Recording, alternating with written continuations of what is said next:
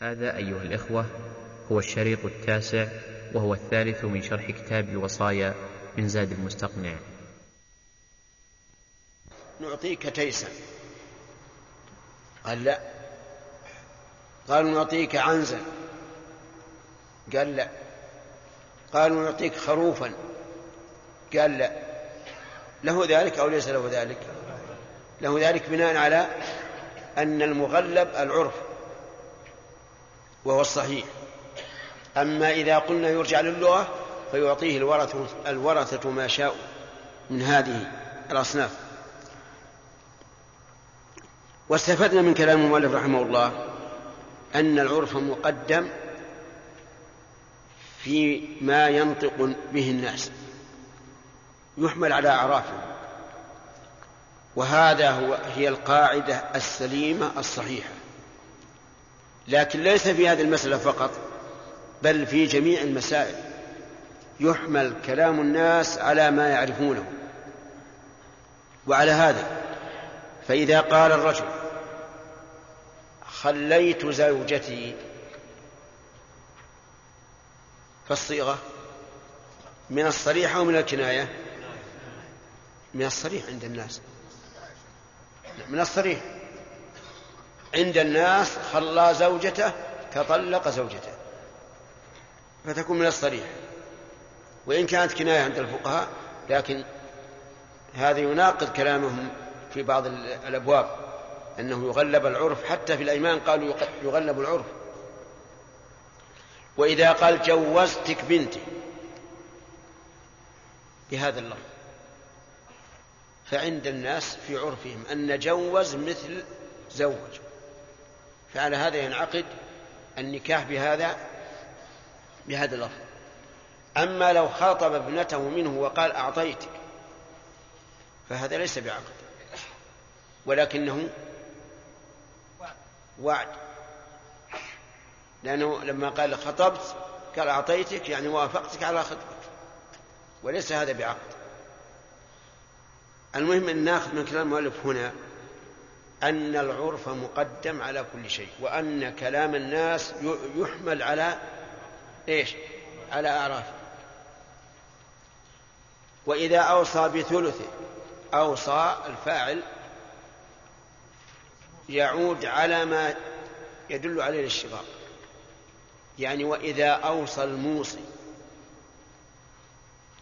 وعود الضمير على ما يدل على الاشتقاق سائغ في اللغة العربية. قال الله تعالى اعدلوا هو أقرب للتقوى. هو أيش؟ العدل المفهوم من كلمة اعدلوا. إذا أوصى يعني إذا أوصى موص بثلثه فاستحدث مالا دخل في الوصية. لأن المعتبر الثلث عند الموت. مثال ذلك رجل أوصى بثلثه وعنده ثلاثة آلاف. كم الثلث من الوصية؟ ألف. لكن الرجل أغناه الله وصار عنده ثلاثة ملايين عند الوفاة. كم يصل المصابة لا إله إلا الله. حين الوصية يا أخوان عنده ألف ثلاثة آلاف. لا شوف هو عند الوصية لا عنده ثلاثة آلاف.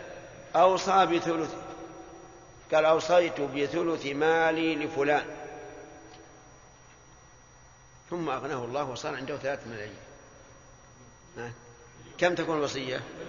تكون مليونا آه. تمام. ولهذا قال فاستحدث مالا دخل في الوصية.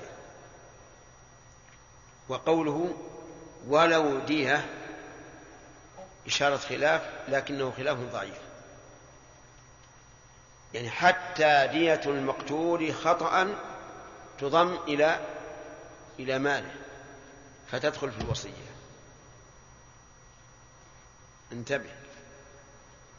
مثاله رجل أوصى بثلث ماله. أوصى بثلث ماله وعنده مئتا ألف. فقتل خطأ. كم الدية؟ مئة ألف. هل نقول ليس للمصالة إلا ثلث المئتين؟ آه نعم ثلث المئتين ألف. أو نقول له كم؟ له ألف. نعم له مائة ألف. لأنه كان حين الوصية كان عنده مائة ألف. انتبه. أوصى بثلث ماله. ثم قتل خطأ فاستحق الدية مائة ألف. كم صار الجميع؟ ثلاثمائة ألف. لو قلنا إن الدية لا تدخل لكان للموصى له ثلث المئتين. كم ثلث المئتين ست وستين وثلثان. لكن نقول له مئة ألف. لأن الدية تعتبر من ماله. تعتبر من ماله لأنها عوض نفسه. فتعتبر من ماله. وبناء على هذا ينبغي للقضاة إذا كتبوا تنازل الورثة عن الدية أن يسألوا أولا هل أوصى أو لا. إن كان قد أوصى فليس لهم التنازل عن الدية كلها. إلا إذا كان له مال مقابل. لماذا؟ لأن حق الوصية مشارك في حق الورثة. فيسأل إذا قال له إنه أوصى قال هل له ما يقابل؟ الثلث إذا قالوا لا ما عنده إلا هدية. يقول إذن لا يصح عفوهم إلا عن ثلثي الدية.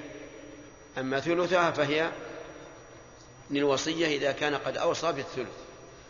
وهذه يغفل عنها بعض الناس. تجد مثلا يحضر الورثة ويكتب تنازل. ولا يسأل هل أوصى أو لا وهل له مال سوى هذه الدية أو لا. ومن أو ومن أوصي له بمعين فتلف بطلت أوصي له بمعين بأن قال الموصي أوصيت بهذا البيت لفلان. البيت الآن معين. فتلف تلف البيت. فإنها تبطل الوصية. ولكن تلف البيت في الواقع متعذر إلا إذا كان البيت قد بني على ملك الغير فانهدم البيت يمكن. فلنمثل بمثال آخر أوصى له بسيارة قال أوصيت بهذه السيارة سيارة النقل لفلان. فاحترقت السيارة تلفت فتبطل الوصية. لأن الموصى به تعذر استيفاؤه فتبطل الوصية. هل يطالب الورثة ويقول أعطوني قيمة السيارة؟ لا لأنه معين تلف فتبطل الوصية. طيب. آه وإن تلف المال غيره فهو للموصالة إن خرج من ثلث المال الحاصل للورثة. إن تلف المال غيره نظرنا. إن كان قبل الموت قبل الموت الموصي. فليس للموصى له إلا إيش؟ ثلث ما أوصي له به. لأنه لما مات صار هذا المال صار هذا المعين زائدا على إيش؟ على الثلث. فلا ينفذ منه. إلا الثلث فقط. هذا متى؟ إن كان تلف المال قبل الموت. أما إن كان بعد الموت فكما قال المؤلف للموصى له إن خرج من ثلث المال الحاصل للورثة. إذا كان بعد الموت فنقول إن ما سوى هذا المعين تلف على نصيب من؟ الله تلف على نصيب الورثة. ويجب المثال مرة ثانية. أوصى لفلان بسيارة. فاحترقت. تبطل الوصية. واضح؟ لأن الموصى به تلف. أوصى له بالسيارة. فتلف المال إلا هذه السيارة. فهل تبطل الوصية أو ما أو لا ينفذ إلا ثلث السيارة أم ماذا؟ نقول في هذا تفصيل. إن تلف المال قبل أن يموت لم ينفذ من هذه السيارة إلا الثلث. لأن أصبح لما تلف المال سوى هذه السيارة أصبح ماله إيش؟ هذه السيارة فقط. فليس له إلا ثلثها. إلا أن يجيز الورثة إن كان تلف المال بعد موت الموصي نظرنا إذا كان المال الذي تلف ضعف قيمة السيارة. يعني السيارة بألف والمال اللي تلف بألفين. فالوصية نافذة. نافذة. لأنه تبين الآن أن هذه السيارة عند موت الموصي تساوي الثلث فتنفذ. إن كان الذي تلف بعد موت الموصي مثل قيمة السيارة أو أقل فإنه لا يثبت للموصى له إلا ما يقابل الثلث. ولهذا قال فهو للمصالة إن خرج من ثلث المال الحاصل للورثة. وهذا لا يكون الحاصل للورثة لا يكون إلا بعد الموت. إذا مات حصل المال للورثة. واضح ولا لغة؟ ما هي أعجمية؟ نعم. إيش السؤال؟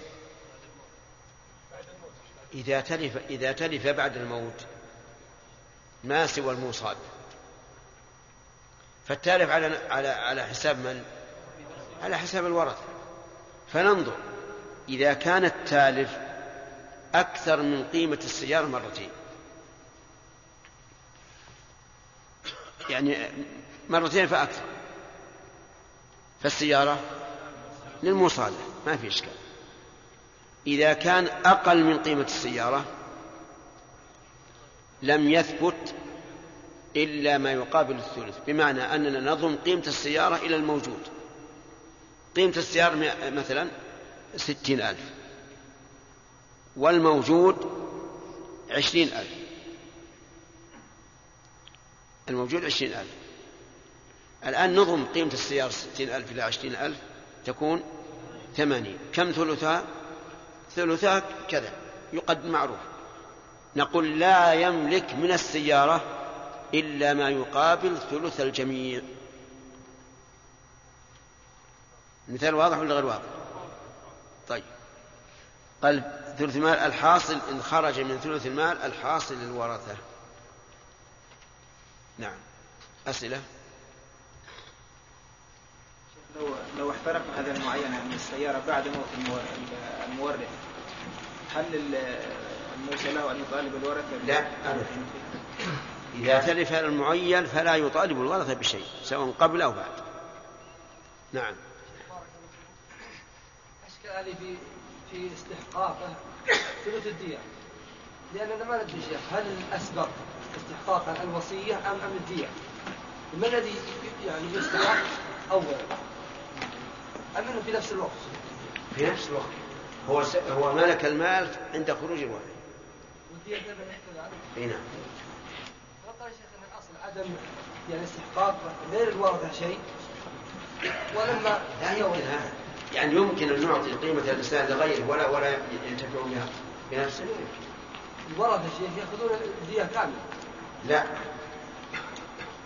الورثة يأخذون الدية كاملة إذا كان له ما يقابل بالنسبة للموصى به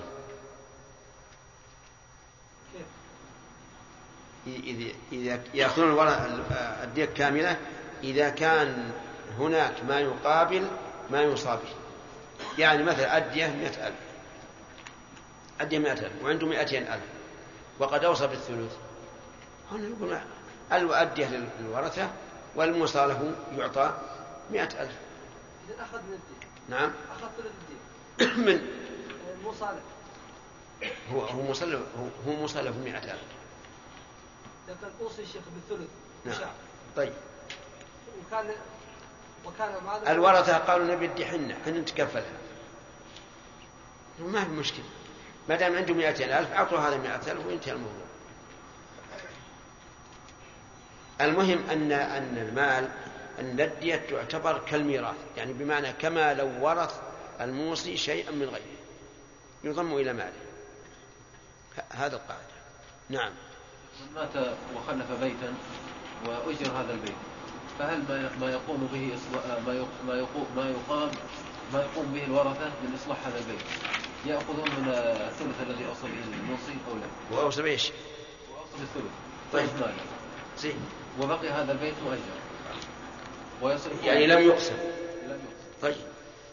ويخرج من من أجرة هذا البيت سنويا مثلا ثلث المال واحتاج البيت إلى ترميم. فهل يؤخذ من من الوصية الجميع يؤخذ من الجميع. حتى من الوصية. حتى من الوصي لأن, لأن الموصى لهم صار ما صار مالكا مشاركا. نعم. وحج عنه وارث يصح. يصرف يصرف بشرط أن تكون النفقة على قدر العمل بمعنى أنه يحج عنه بألف وهو أوصى وأوصى بألف. أما إذا كان يحج بألف وأوصى بألفين ما يجوز لأن هذه محاباة. نعم. أقول شيخ أحسن إن كان الوارث قاتلا خطأ. فيرث من من الدية لا ما يدري أولا القاتل خطأ على على ما يراه الفقهاء رحمهم الله لا يرث أصلا. لا يرث لا من الدية ولا من غيرها والصحيح أنه يرث من غيرها ولا يرث منها لأنها واجبة عليه.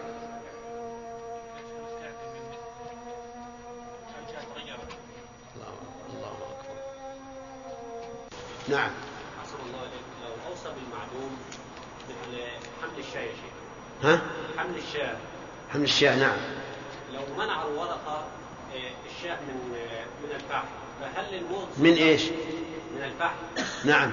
فهل للور- للموصي له أن يطالبهم؟ أي نعم. نعم لأنهم تسببوا لمنع استحقاق. سليم. صار عليها حادث ولا صار عليها قدر ولا قتل وهو ما نفسه فيه وما يقوم بالموت. وعنده شيخ الأفضل أن يسامح يا شيخ. لأن في في الحالة اللي هو ينقل بالموت فيها يشوف للآخر أكثر من يشوف في الدنيا. أي الأفضل أن أن يسامح بالدية ولا ولا يخليها الورثة حسب الحال. حسب ما سبق في الوصية. إذا كان الورثة محتاجين فالأفضل أن لا يسامح. وإن كانوا أغنياء فهو يسامح لكنه لا, لا ينفذ إلا الثلث فقط. فإذا مات فلهم أن يصرف عن الدية جزاك الله خير. الله شيخ.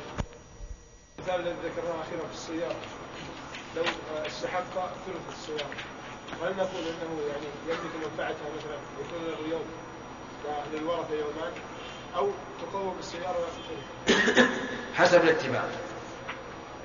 إذا أوصى له بالسيارة ومات ولم يخلف سواها صار له ثلثها والورثة ثلثها. وكيف وكيف يتمكن من الانتفاع بما وصي له به؟ يرجع إلى الاتفاق من بينهم فإن اخت- اختلفوا تباع السيارة. ويأخذ كل واحد نصيبه. قال تعالى في كتاب الوصايا باب الوصية بالنصيبين والأجزاء. إذا أوصى بمثل نصيب وارث معين فله مثل نصيبه مضموم- مضموما إلى المسألة. فإذا أوصى بمثل نصيب ابنه وله ابنان فله الثلث. وإن كانوا ثلاثة فله الربع.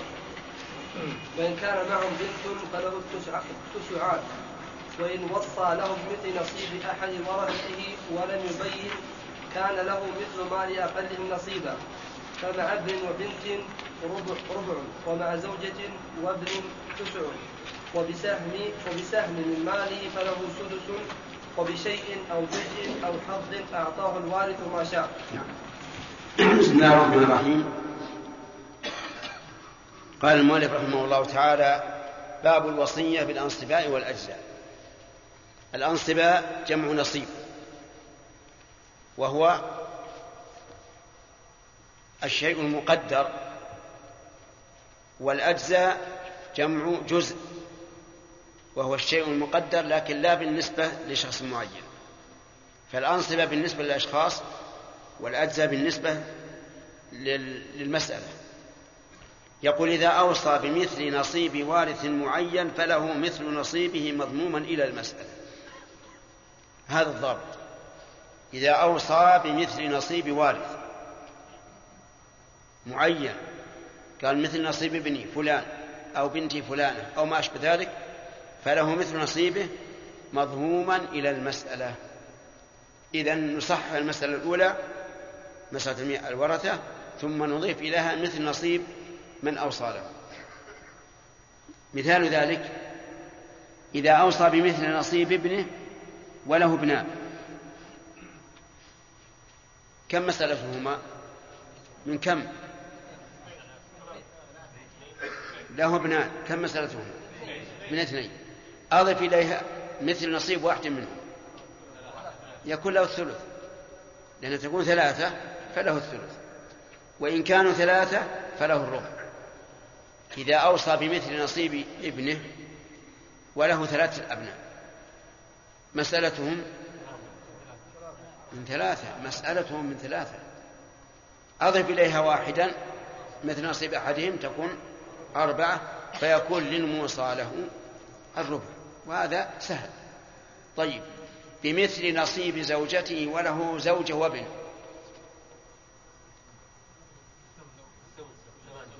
الثمن مضموما إلى المسألة وهو التسع في الواقع. يكون التسع لأن نصيب الزوجة الثمن واحد من ثمانية والمسألة من ثمانية أضف إليها واحدا. تكون تسعة فيكون للموصى له التسع وللزوجة الثمن واحد لكنه بسبب الوصية هو التسع والباقي للابن. وإن كانوا وإن كان معهم بنت فله التسعان. ثلاثة معهم بنت له التسعان. لأن الثلاثة لكل واحد سهمان. والبنت سهم. الثلاثة السهمان يكون ستة والبنت سهم سبعة. أضف إلى إلى المسألة مثل نصيب أحد الابنين. تكون تسعة فيكون له التسعة. طيب وإن كانوا وإن كان معهم بنت فله التسعة. ووجه ذلك ظاهر. لأن كل ابن له اثنان من من سبعة والبنت لها واحد من سبعة فإذا أضفنا اثنين إلى سبعة صار له التسعان. وإن وصى له بمثل نصيب أحد ورثته ولم يبين كان له مثل ما لأقلهم نصيبا. قال أوصيت لفلان بمثل نصيب وارث من من ولا بين من هو. يقول فله مثل ما لأقلهم نصيبا. فمع ابن وبنت ربع ومع زوجة وابن تسع طيب هذا مثلين. هذان مثلان. الأول ابن وبنت وأوصى لهم مثل أحد نصيب ورثته ولم يبين. نقول الابن, والبنت من ثلاثة. صح؟ للابن اثنان وللبنت واحد. أضف إلى الثلاثة مثل نصيب مثل نصيب البنت تكن أربعة. إذن للموصى له الربع. ومع ابن ومع زوجة وابن تسع إذا قال أوصيت لفلان بمثل نصيب أحد الورثة وورثته زوجة وابن. الزوجة لها الثمن والابن له الباقي. أضف الثمن واحدا إلى الثمانية تكون تسعة إذن فللموصى له التسع. وبسهم من ماله فله سدس. إذا أوصى له بسهم من ماله فله السدس. قل أو كثر. فيؤخذ السدس من التركة أولا ثم يقسم الباقي على على من؟ على الورثة. مثال هذا أوصى رجل بسهم من ماله لفلان وله ابن وبنت. ماذا نعطي فلانا السدس. والباقي يقسم بين الابن والبنت للذكر حظ الانثيين هذا مروي عن عن بعض الصحابة رضي الله عنهم فأخذ به الفقهاء توقيفا لا تعليلا. وقال بعضهم إنه تعليل لأن السهم في اللغة العربية السدس. ولكن في القلب شيء من هذا. لأن السهم يقتضي أن يكون أقل سهم. يعني فيكون كما لو أوصى بنصيب وارث, وارث ولم يبين. وهذا أحد القولين في المسألة. أنه إذا أوصى له بسهم من ماله فله مثل ما لأقل الورثة نصيب. وعلى هذا فمع ابن وبنت وأوصى بسهم. كم يعطى؟ الربع. يعطى الربع. لأن هذا هذا أقل سهم. هذا أقل سهم. وأما السدس فهذه لعلها قضايا أعيان وردت عن بعض الصحابة رضي الله عنهم فظن أنها توقيف.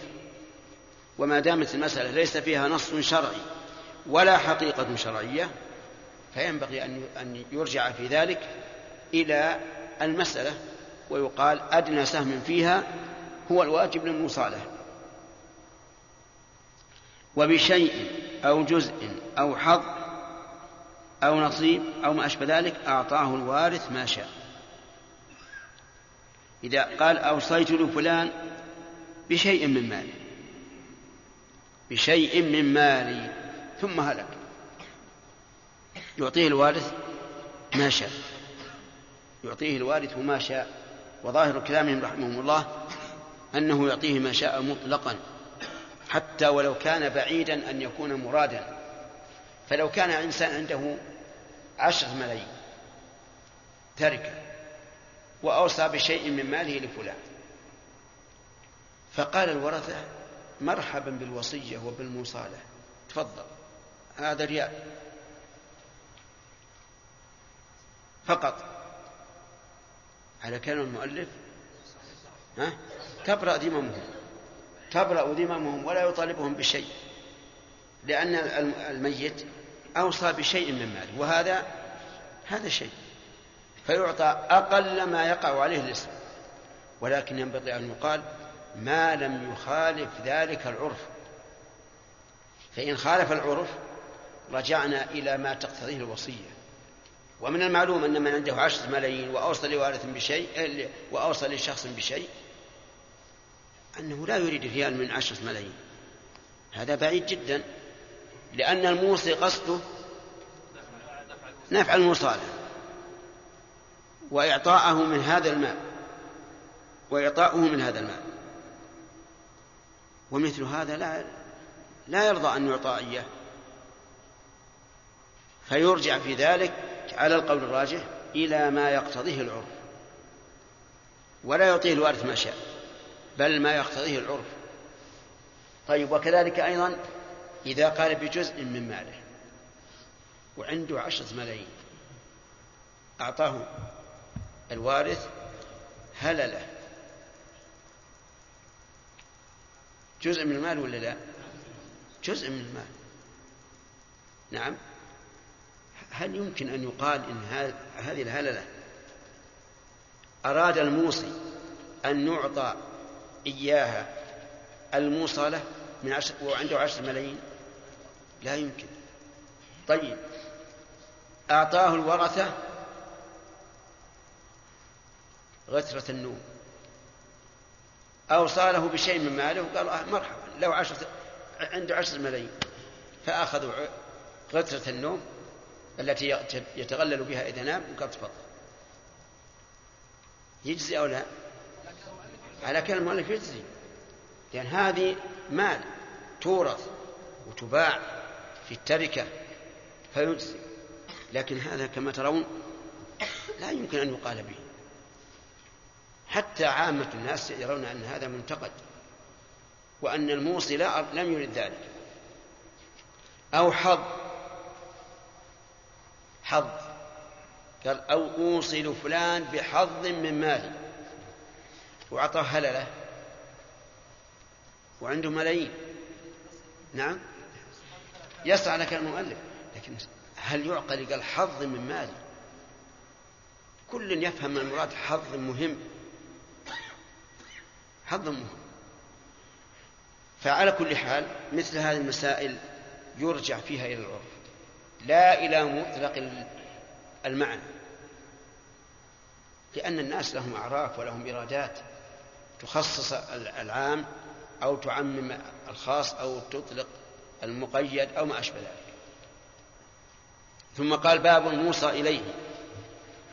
الموصى إليه ليس ركنا من أركان الوصية. لأن أركان الوصية كم؟ موص وموصى له وموصى به. والصيغة قد نقول هي من الأركان. لكن الموصى إليه مو شرط. الموصى إليه هو الذي أمر بالتصرف بعد الموت. هذا الموصى إليه. وهو بمنزلة الوكيل للأحياء. بمنزلة الوكيل للأحياء. وله شروط. فقال تصح وصية المسلم إلى كل مسلم.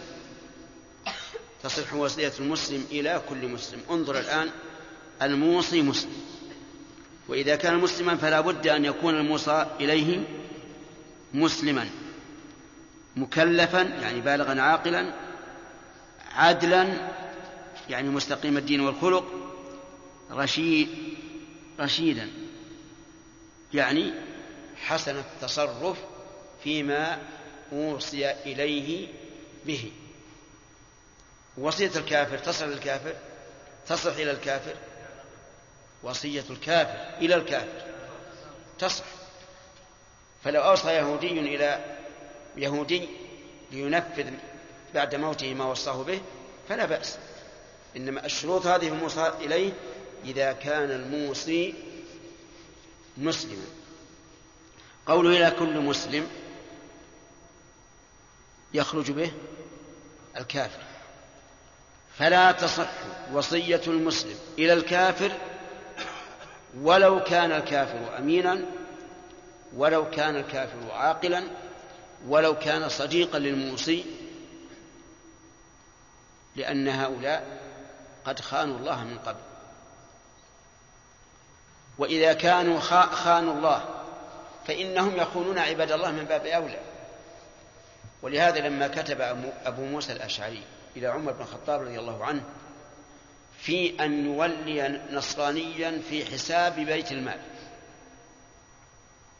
أبى عليه عمر. قال لا يمكن. نأتمن نصراني على حساب بيت المال. وكيف نأمنهم وقد خونهم الله؟ فكتب إليه معاوية أن أبو موسى أن الرجل يعني حاذق وجيد. كتب إليه مات النصراني. والسلام. هذه لها مغزى عظيم. ما هو يعني هل يتعطل بيت المال إذا مات هذا النصراني؟ قدر أنه مات. فبيت المال لا يتعطل. إذن لا يصح أن يوصي إلى الكافر ولو كان من آمن الكفار. ولو كان من أقواهم لأنه غير مأمون مهما كان الأمر. طيب هذا مسلم. مكلف يعني بالغا عاقلا. والبلوغ تعرفون بماذا يحصل؟ والعقل هو أن يكون لدى الإنسان ما يحجزه عن السفة والتصرفات الطائشة. ضد البالغ الصغير. ضد المجنون ضد العاقل المجنون. طيب وهل يصح وصية الرجل إلى المرأة؟ لأن ظاهر كلامه مكلف. امرأة بالغة عاقلة أوصى إليها بثلث ماله تصرفه في الفقراء. أو في أي مشروع خير. يجوز أو لا يجوز؟ يجوز. يجوز. لأنها يصح تصرفها في نفس في مال نفسها ويصح تصرفها في مال غيرها. طيب. رشيد. نعم عدل. العدل ضد الفاسق. وهو أي العدل من استقام في دينه وإيش؟ ومروءته. في دينه بأن لا يفعل كبيرة إلا أن يتوب منها وأن لا يصر على صغيرة وأن يكون مؤديا للفرائض. وذلك لأن من فرط في دينه فإنه لا يؤمن أن يفرط في في, في عمله. طيب. فإن أوصى إلى فاسق. إن أوصى إلى فاسق فالمذهب لا يصح. لا تصح الوصية إليه. لأنه غير مأمون. وقد قال الله تبارك وتعالى يا أيها الذين آمنوا إن جاءكم فاسق بنبأ فتبينوا فالفاسق لا يقبل خبره ولا يرضى تصرفه.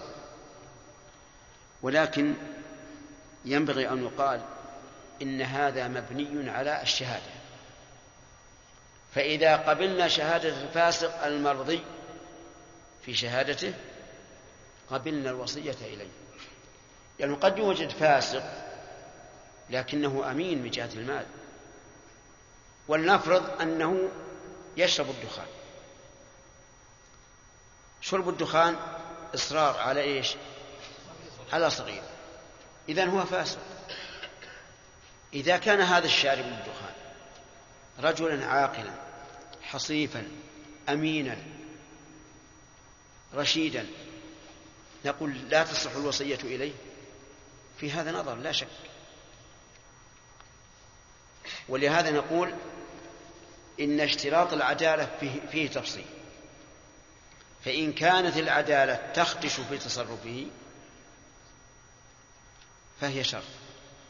وإن كانت لا تخدش في تصرفه وأنه يتصرف تصرفا تاما ليس به أي إشكال فإنها ليست بشر ليست بشر. هذا هذا الصحيح في مفهوم قوله عدل. رشيد الرشيد هو الذي يحسن التصرف فيما وكل إليه. هو الذي يحسن التصرف فيما وكل إليه. لقول الله تعالى في اليتامى إن آنستم منهم رشدا فادفعوا إليهم أموالهم. فالرشد لا بد فيه. ولكن الرشد في كل موضع بحسب. الرشيد في المال هو الذي يحسن البيع والشراء والاستئجار والتأجير بدون أن يغبن غبنا أكثر مما جرت به العادة. هذا الرشيد. في رأس معنى طيب. هذا الرشيد. لكن الرشيد في أمر آخر. كولاية النكاح على القول بصحة الوصية فيها. ليس الذي يحسن البيع والشراء هو الذي يعرف الكفء, الكفء ومصالح النكاح. فكل رشد إيش؟ بحسبه. الرشيد في المال ليس الرشيد في, في, في, ولاية النكاح. والرشيد في ولاية النكاح ليس الرشيد في في المال. قد يكون الرجل رشيدا في ولاية النكاح لأنه رجل يعرف الناس ويعرف الكفو ويخشى الله ويتقي الله. ولكنه في المال أخرق. لا يعرف. يأتيه الصبي معه الدجاجة تساوي ريالين. فيقول يا عم اشتري الدجاجة. قال بكم؟ قال بعشرة ريالات قال هاتها هذا رشيد في تصرف المال. ليش؟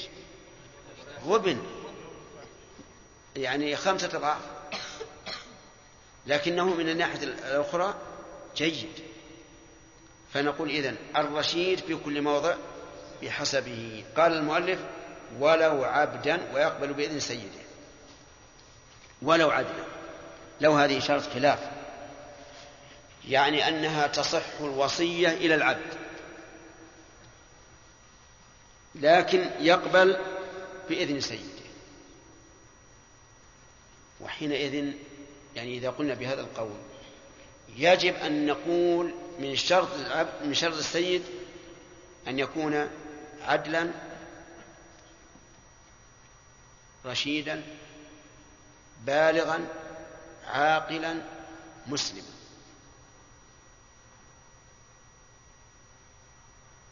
صالح حر معنا ولا رايح؟ وش اليوم؟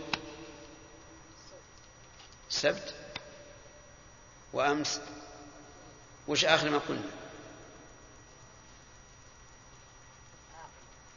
وش العاقل من؟ السيد. طيب. إذن تصح الوصية للعبد ويقبل بإذن سيده ويشترط في سيده أن يكون ممن تصح الوصية إليه. يشترط في السيد أن تكون من أن يكون ممن تصح الوصية إليه. وهذا الذي أشار إليه وهذا الخلاف الذي أشار إليه المؤلف مقابله مقابل ما أثبته رحمه الله من يقول لا تصح الوصية إلى العبد مطلقا لأن العبد يحتاج إلى من يقوم عليه فكيف يكون قيما على غيره؟ فالوصية للعبد لا تصح. والقول الثاني التفصيل. الوصية إلى عبد نفسه جائزة. والوصية لعبد غيره غير جائزة. لأن وصيته إلى عبد نفسه تكون نتيجة لعلمه بأن هذا العبد أمين رشيد يحسن التصرف تماما وأنه سوف يحرص على وصية عبده سيده كما يحرص على ماله أو أكثر. وهذا القول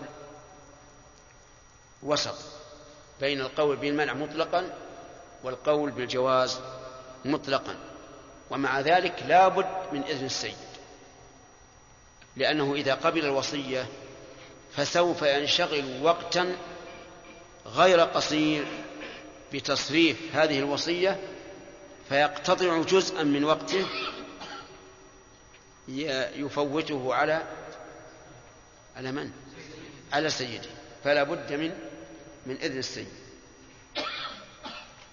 قال ويقبل بإذن سيده. قوله بإذن سيده. يجوز أن يقول بإذن سيده. يعني سيد. أليس السيد الله؟ كيف آه هذا مقيد.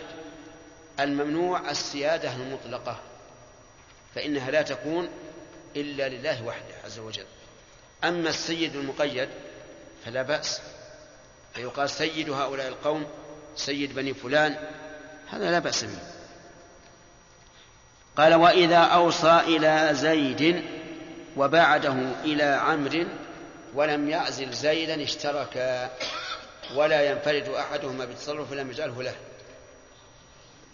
إذا أوصى إلى زيد وبعده إلى عمرو. سبحان الله هذان الرجلان. محل التمثيل عند العلماء الفقهاء والنحويين. وغيرهم أيضا. فلماذا؟ نعم. أي نعم لخفتهم لخفتهما لأنها كلها ثلاثة أحرف وسطها ساكن وخفيفة على اللسان.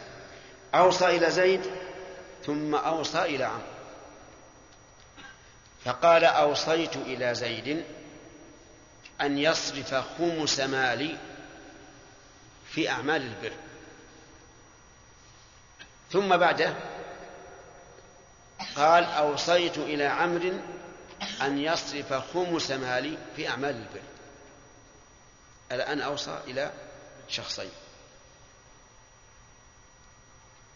فنقول إن قال عزلت عن زيدا فالوصية لعمرو وإن لم يقل فهي بينهما. هكذا قال الفقهاء رحمهم الله. وإذا كانت بينهما اشتركا في التصرف. ولا يمكن أن ينفرد أحدهما بتصرف إلا بمراجعة الآخر. وعلى هذا فإذا مات الموصي أعطينا الرجلين جميعا. كم؟ كم, كم خمس. يعني قلنا أوصى بالخمس.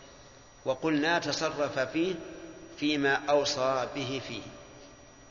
ولا ينفرد أحدكما عن الآخر بشيء لأنه جعله لهما. وهذه المسألة لها صور. الصورة الأولى أن يوصي إلى زيد ثم يوصي إلى عمرو ويقول قد عزلت زيدا. فلمن تكون فمن يكون الموصى إليه؟ عمرو. واضح. الصورة الثانية أن يقول أوصيت إلى زيد وعمر. فمن يكون فمن تكون الوصية إليه؟ إلى الاثنين. طيب. الصورة الثالثة أن يقول أوصيت إلى زيد ثم يقول بعد ذلك أوصيت إلى عمرو فمن الوصي؟ إليه المذهب أنهما يشتركان. المذهب أنهما يشتركان. وقيل إنه إن الوصية للثاني للأخير. إن الوصية للأخير. كما لو ورد نصان لا ينفرد أحدهما يعني لا يمكن الجمع بينهما. فالثاني ناسخ للأول. هذه واحدة. ثانيا قالوا إن مقتضى الوصية إلى عمر عزل عزل زيد عزل زيد ورضاه به. أخي الكريم اقلب الشريط من فضلك. ناسخ للأول. هذه واحدة. ثانيا قالوا إن مقتضى الوصية إلى عمر عزل عزل زيد. عزل زيد. ورضاه به. فإن قال قائل قد يكون نسي أنه أوصى إلى زيد مثل أن تكون الوصية طويلة آه المدة طويلة. نقول نعم لنفرض أنه نسي. لنفرض أنه نسي لكن الإيصاء إلى عمر. يقتضي أنه رضي بعمر.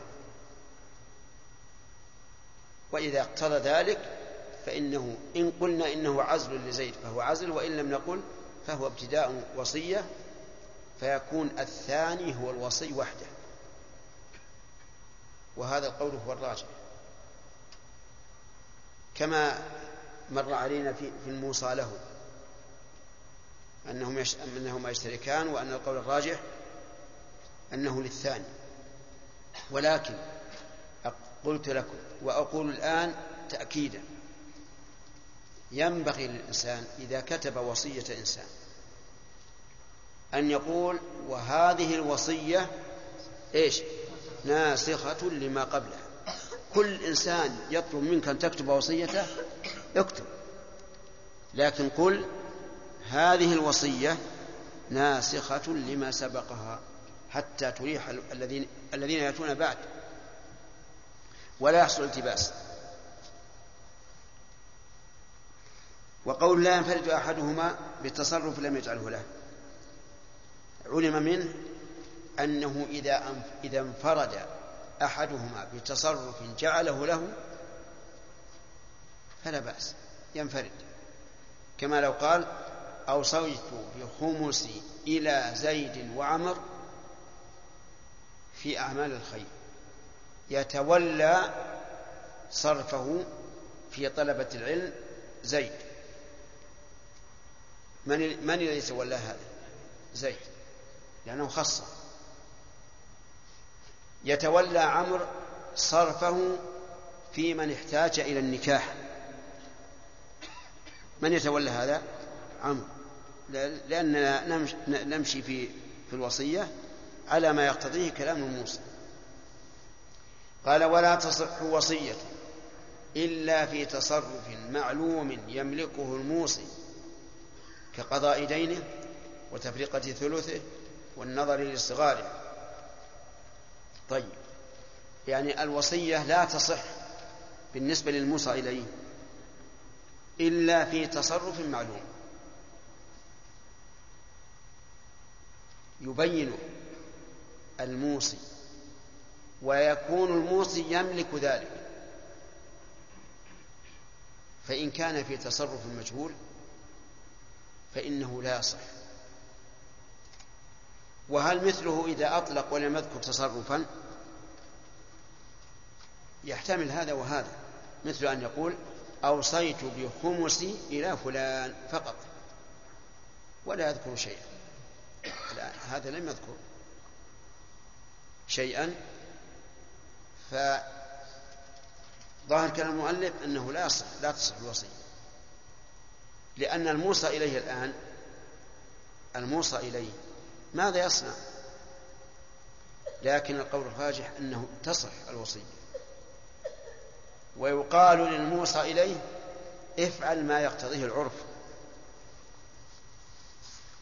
أو افعل ما ترى أنه أحسن ما أحسن شيء في أمور الخير.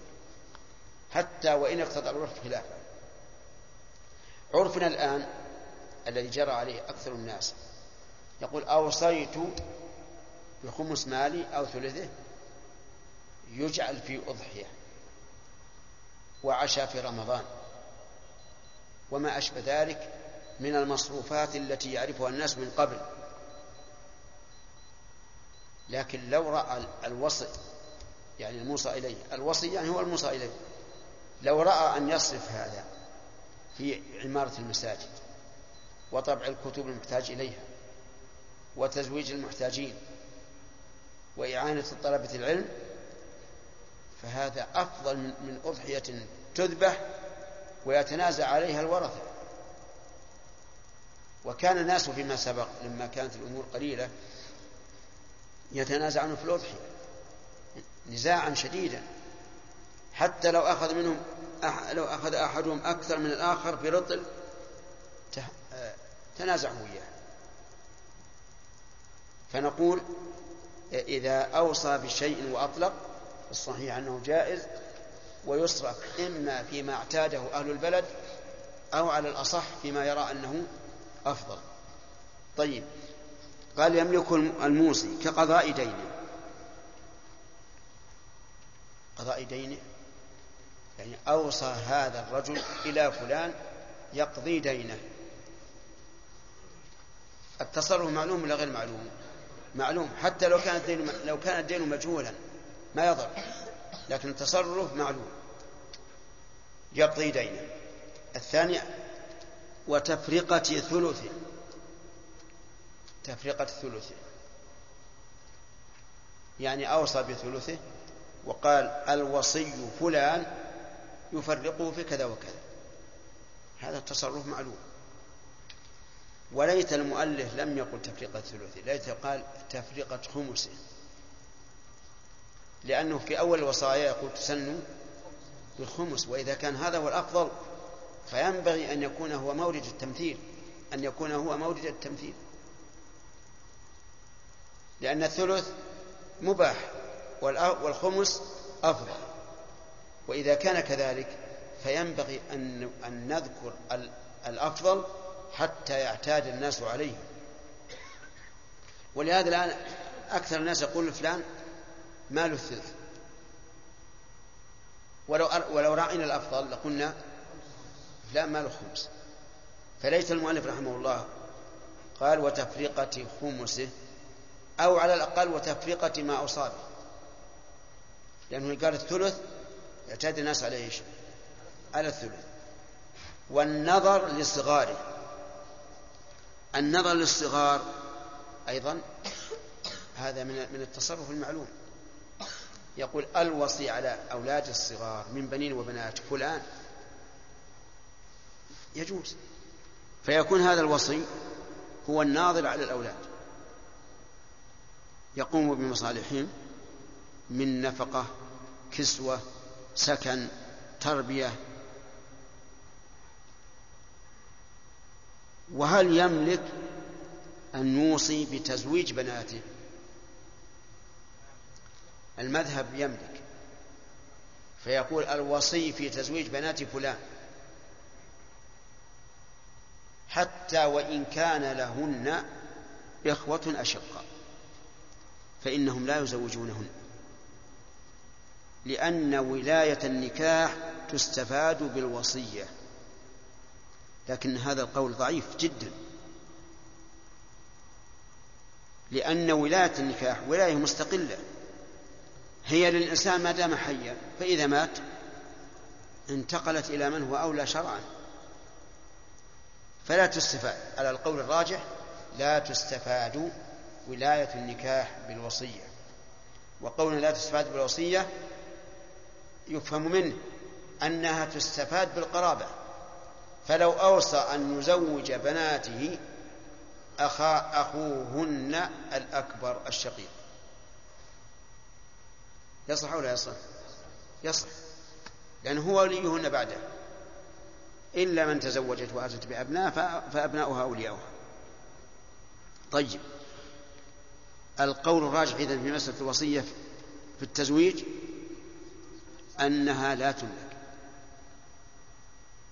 يعني لا يملك الموصى إليه وهو الوصي أن يزوج بهذه الوصية على القول الراجح. لكن إذا أردنا أن نعمل بالقول الراجح وبالمذهب كيف نصل؟ لأن الآن مشكل أخوهن في بيته. والوصي الآن حضر عند المأذون. فإذا زوج الوصي وهو بعيد منهن فعلى المذهب النكاح صحيح. وعلى ما اخترناه النكاح غير صحيح. لأن ولاية النكاح لا تستفاد بالوصية ماذا نصنع؟ لو قلنا لأخيهن تعال زوج الوصي ما له ما, ما له ما له ولاية. نقع في مشكلة. أنه لو زوج أخوهن في هذه الحال فالنكاح غير صحيح. إن زوج الأخ النكاح غير صحيح على المذهب. وإن زوج الوصي فالنكاح غير صحيح على القول المختار. فماذا نصنع؟ إما أن يوكل أحدهما الآخر. فيقال للأخ وكل الوصي. أو يقال للوصي وكل الأخ وإذا وكل أحدهما الآخر انحلت المشكلة. وإلا يحضران جميعا عند المأذون. ويزوجان. فيقول الولي زوجتك أختي فلانة. ويقول الوصي زوجتك بنت فلان بالوصية. إذا أوجبا هذان الاثنان يقول الزوج قبلت النكاح. وعلى هذا فيكون الإيجاب صادرا من اثنين والقبول من واحد. نعم. يقول رحمه الله ولا تصح بما لا يملكه الموصي كوصية المرأة بالنظر في حق أولادها الأصاغر ونحو ذلك. لا تصح الوصية فيما لا يملكه. وش عندكم؟ الموصي معلوم. كوصية المرأة بالنظر في حق أولادها الصغار. امرأة أيم قد مات زوجها ولها أولاد صغار. هي وليتهن وليتهن فلما أحست بالموت أو أو خافت أوصت شخصا آه، نعم أوصت شخصا ينظر في أولادها الصغار. يقول المؤلف الوصية لا تصح. لأن النظر في الأولاد لمن؟ للأب. للذكور. وفي المسألة إن شاء الله قول آخر يذكر فيما بعد. الله أكبر. نعم. المسألة التي ذكرنا أن أرسل زيد ثم بعد مدة أرسل عمرو. أن يرسل إلى إلى يتصرف خمس مالي أوصى إلى عمرو. إلى أوصى إلى عمرو. لأنه أوصى إلى عمرو غير أوصى إلى عمرو أوصى إلى عمرو أن يتصرف في خمس مالي وأوصى بعدين يعني الحين عندنا يا شيخ. هل نقول يعني لا لا خمس واحد. لكن هذا الإشكال هل يمكن أن نقول يتصرفون إلى الثلث؟ يعني مشتركا في لا لا ما يصح لأن هذا مو موصل له. هذا موصل إليه.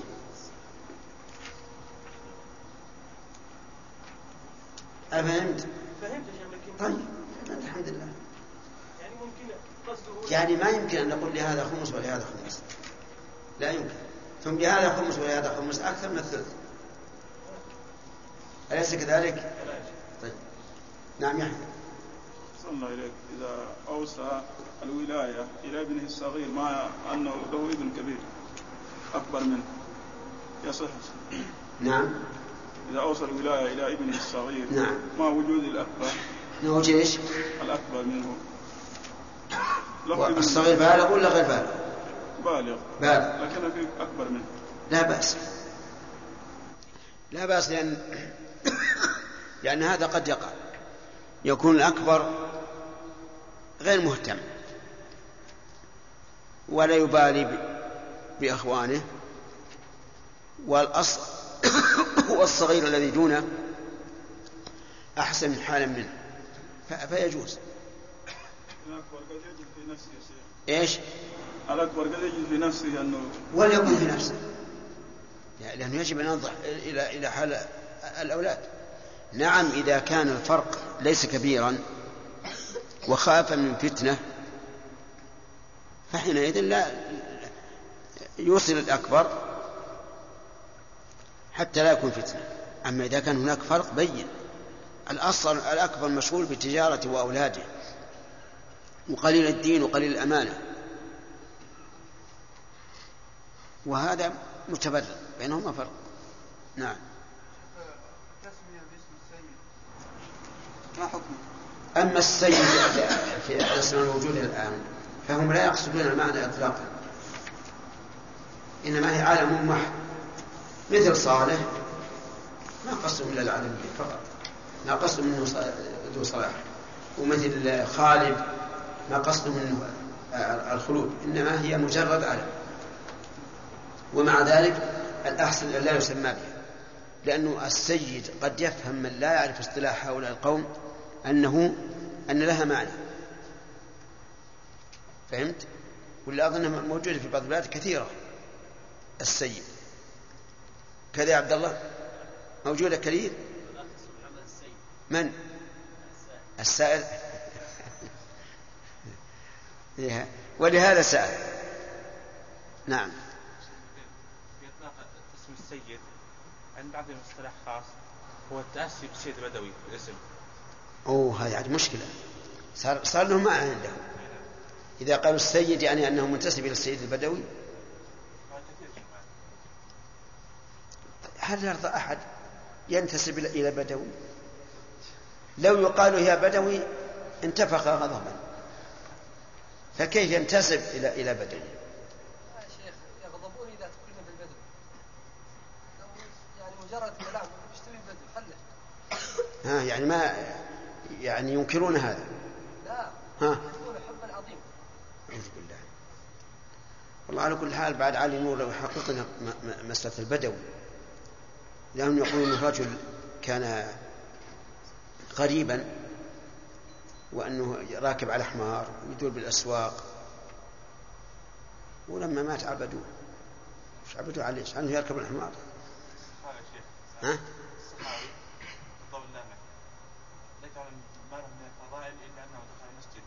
الجمعة فبال في فبال المسجد إيه. ما- صلى. إيش؟ بال في المسجد اي خرج اي نعم خرج هذا لو لم يكن له من الفضائل إلا هذا لكفى. قال قبحهم الله. نعم. تنازع الموصى إليه والولي.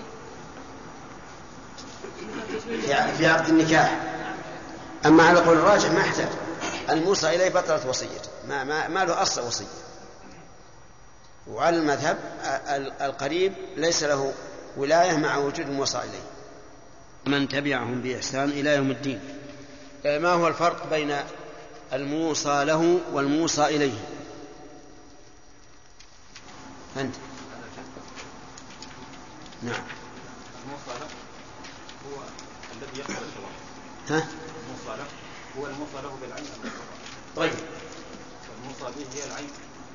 لا الموصى إليه. الموصى اليه هو الذي أمر بالتصرف نعم. طيب. ما الفرق بين الموصى له وبه؟ صالح بن هارون.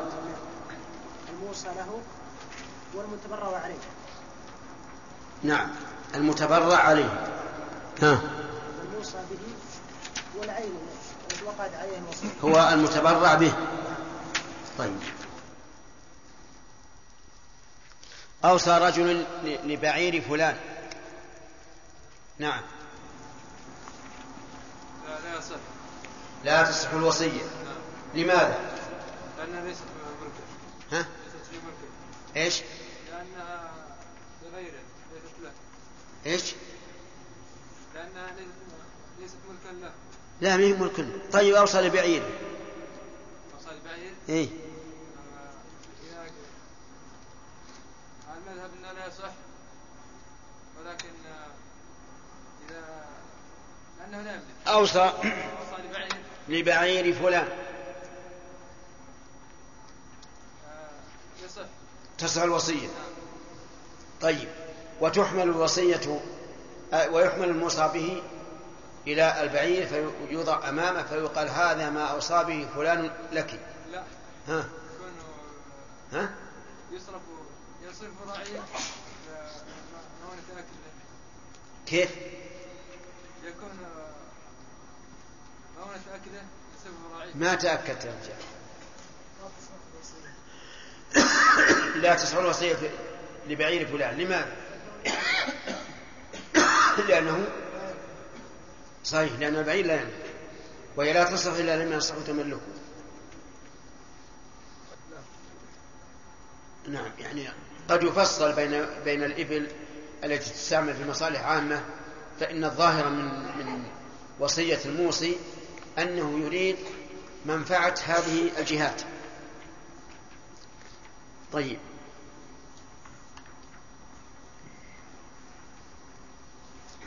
أوصى رجل بماله لأبن... لأ- لأجنبي لابنيه وأجنبي أوصى بماله لابنيه وأجنبي نعم. تصح. وكيف يقسم ها؟ كل واحد له ثلث والثلث هذا إن أجاز إن أجاز الوصية. ما في إلا ابنين. ليس له وارث إلا ابنان. فأجاز الوصية. يكون له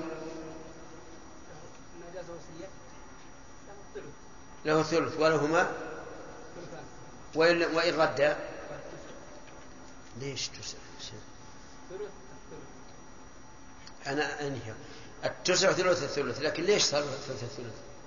لأن مرد الثلثين من من الوصية لأنهما إذا ردا لم تثبت الوصية إلا طيب. وهو واحد وهو واحد من والرجل هذا واحد من ثلاثة. فيكون له ثلث الثلث وهو التسع. طيب. أوصى محمد شراف أوصى لشخص بطير في هواء تصح الوصية طير في الهواء وش يجيبه؟ نعم يعني إن حصل وإن فات فلا ضرر يعني تصح. نعم. نعم. إن حصلت إن حصل الموصى به فهذا فذاك وإلا فليس على الموصى له شيء ضرر فليس عليه ضرر. طيب. هل تصح الوصية بكلب الصيد؟ فيصل لا لا يستحق الجواب لأنه لم يحفظ.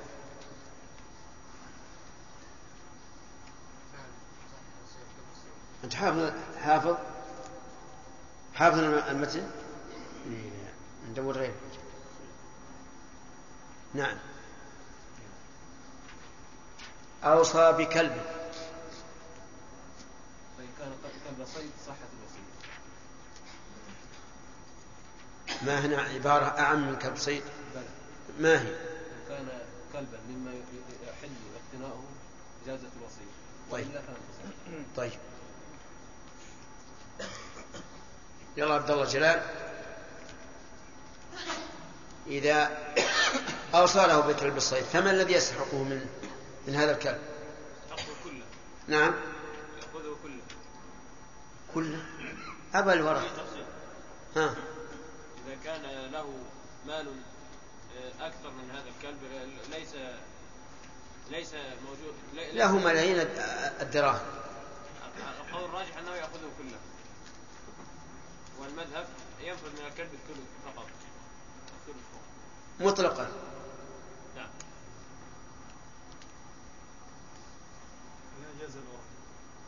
إن أجاز الورثة. المذهب إن أجاز الورثة أخذ الكلب. وإن ها؟ إذا جاز الورثة إذا الورثة أخذ الكلب أخذ الكلب كله. وإن لم يجيزوا ثلثه فقط. والقول الراجح أنه يأخذه كله إذا كان خرج عن ثلث التركة.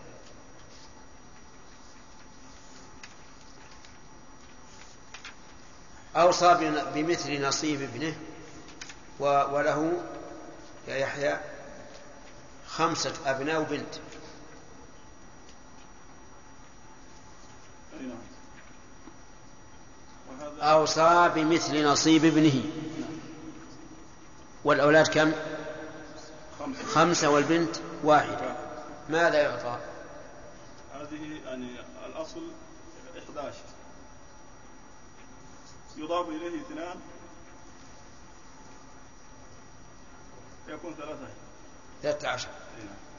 فيعطى ثلاثة عشر. لا يعطى اثنان.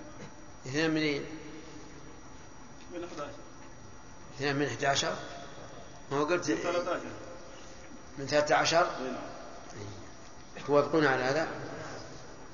إذن الضابط أن له مثل نصيبه مضموما إلى المسألة. طيب.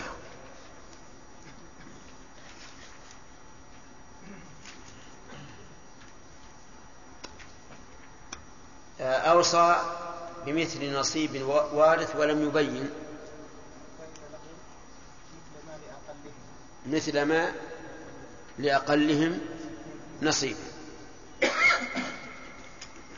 فإذا كان له أربعة أبناء وبنت وأوصى لشخص بمثل نصيب وارث منهم كم يعطى؟ أيه كم؟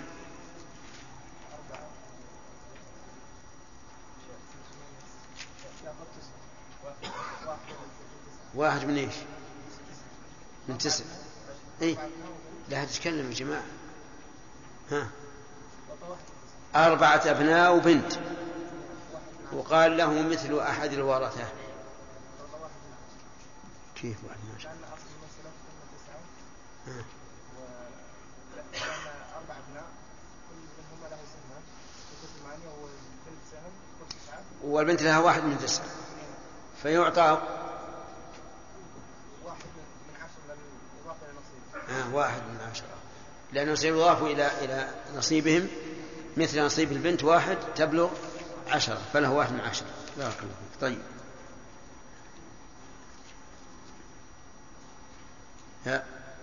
الموصى إليه ما هو معكم؟ المستقبل إن شاء الله. الحمد لله رب العالمين وصلى الله وسلم على نبينا محمد وعلى آله وأصحابه ومن تبعهم بإحسان إلى يوم الدين.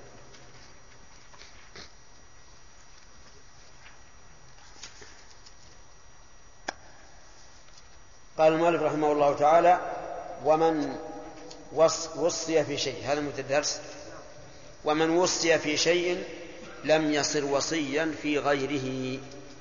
يعني من وصي إليه في شيء لم يكن وصيا في غيره. فإذا أوصى إلى شخص يكون ناظرا على أولاده فإنه لا يملك النظر في أموالهم لأن النظر على الأولاد ليس هو النظر في المال. وإذا أوصى إلى شخص ينمي مال أولاده الصغار لم يكن له حضانتهم لأن الوصية بمنزلة الوكالة فتختص بما أوصي إليه فيه. وهكذا جميع من عمل نائبا لغيره فإنه لا يتجاوز ما حدد له. ومن ذلك القضاة مثلا القاضي إذا إذا جعلت وزارة العدل رجلا قاضيا في الأنكحة لم ينظر في المواريث. وإذا جعلته قاضيا في المواريث لم ينظر في البيوع. وإذا جعلته قاضيا في البيوع لم ينظر في, في قسمة المواريث. وهل جرا فالوكالة والوصاية تتقيد بما عين له ولا يزيد. فعلى هذا نقول من وصي إليه بشيء لم يكن وصيا في غيره. بناء يعني التعليل لأن هذا الوصي يتصرف بالإذن فوجب أن يقتصر على ما أذن له فيه ولا يتعداه. هذا هو التعليل وهو تعليل ظاهر ليس بشبهة. لم يصل وصيا في غيره وإن ظهر على الميت دين يستغرق بعد تفرقة الوصي لم يضمن. وهذه مسألة مهمة. لو ظهر على الميت دين بعد أن تصرف الوصل وصرف الموصى به إلى جهته ثم ظهر دين على الميت فإنه لا ضمان على الوصل لأنه تصرف تصرفا مأذونا فيه فليس عليه ضمان. مثال ذلك أوصى إلى زيد أن يبذل عشرة آلاف ريال في بناء مسجد. فصرف. ثم ظهر على الميت دين يستغرق العشرة. فليس عليه ضمان. لماذا؟ لأنه تصرف تصرفا مأذونا فيه فوقع موقعه وهو مجتهد وليس عالما بالغيب. طيب فإذا قال قائل أين أين يكون حق صاحب الطلب صاحب الدين؟ نقول صاحب الدين ليس له شيء.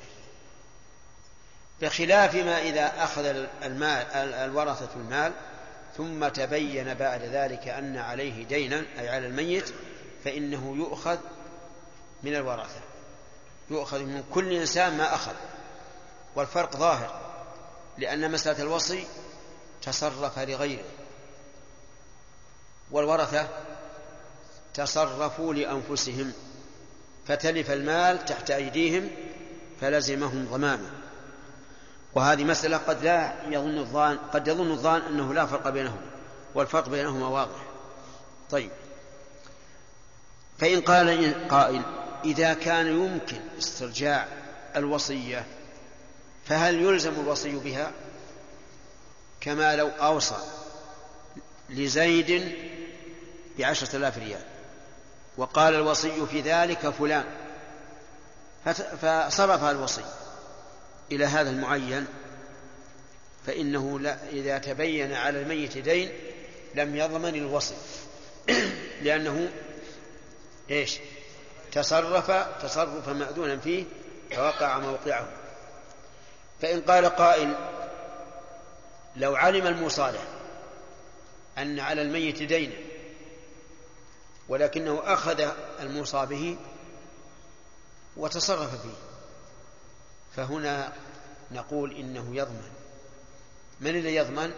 الوصي أو الموصى له الموصى له لأن الموصى له حين يتصرف يعلم أنه لا يستحق إذ أن الدين مقدم على الوصية.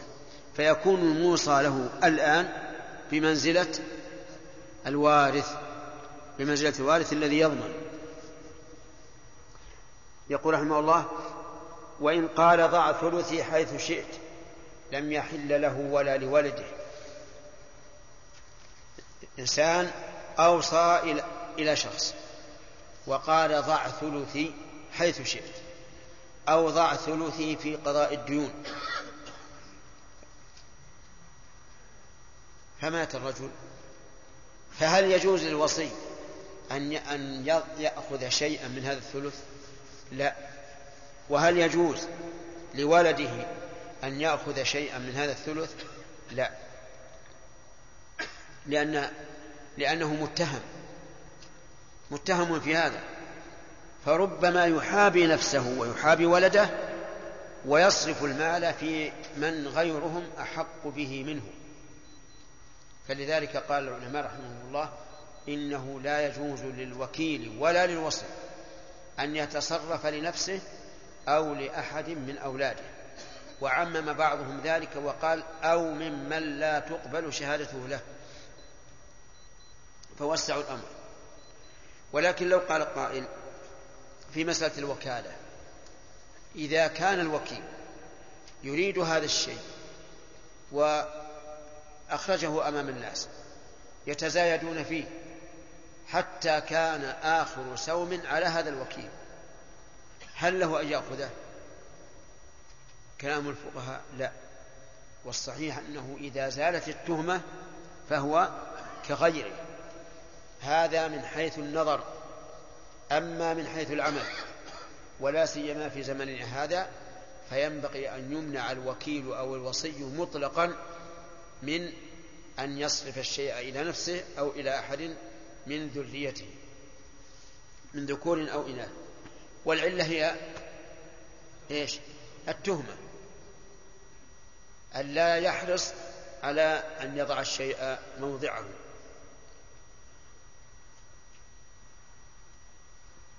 ذكرنا أنه إذا زالت التهمة بأن أخرج, بأن أخرج الوكيل الشيء في المزاد العالمي ووقف عليه. فالمذهب لا يصلح. حتى في هذه الحال التي هي بعيدة من التهمة يقول لا يصلح سدا للباب. وهذا القول من الناحية التربوية أحسن من القول بأنه يجوز أن يأخذه لأننا إذا قدرنا أن واحدا من من مئة زال الوصف في حقه وهو التهمة فغيره لا يزول. قال ومن مات بمكان لا حاكم فيه ولا وصي حاز بعض من حضره من المسلمين آه، إيش؟ إيش؟ حاز من حضره من المسلمين تركته. وعمل الأصلح فيها وعمل الأصلح حينئذ فيها من بر وغيره. وهذا يقع كثيرا. رفقة مثال ذلك رفقة مات أحدهم. في السفر. وليس هناك قاض يرجع إليه. ولا وصي خاص يرجع إليه. يقول حاز بعض من حضره من المسلمين تركته. وقول حاز خبر بمعنى الأمر يعني يجب أن يحوز بعض من حضره تركته لئلا تضيع أو تسرق أو ما أشبه ذلك. وعمل الأصلح فيها حين وعمل الأصلح حينئذ فيها من بيع وغيره. فيحوز التركة التي معه. ثم إن كان الأفضل ال ال ثم إن كان الأحسن أن يبيعها باعها وإن كان الأحسن أن يبقيها أبقاها. وهذا يختلف باختلاف الأموال واختلاف الأحوال. فمثلا إذا كان فيه في التركة ما يسرع فساده كالبطيخ. فما هو الأفضل؟ البيع لا شك. وإذا كان في التركة ما الأحسن إبقاؤه؟ وجب إبقاؤه. وإذا دار الأمر بين هذا وهذا فإنه يبقى على حاله. يبقى على حاله لأن الأصل لا يتصرف فيه. يبقى على حاله ثم إن تغيرت الحال فيما بعد عمل ما تقتضيه الحال من بيع أو غيره ثم قال المؤلف كتاب الفرائض وإن وقد قرأناه من قبل أليس كذلك؟ فهل ترون أن نقرأه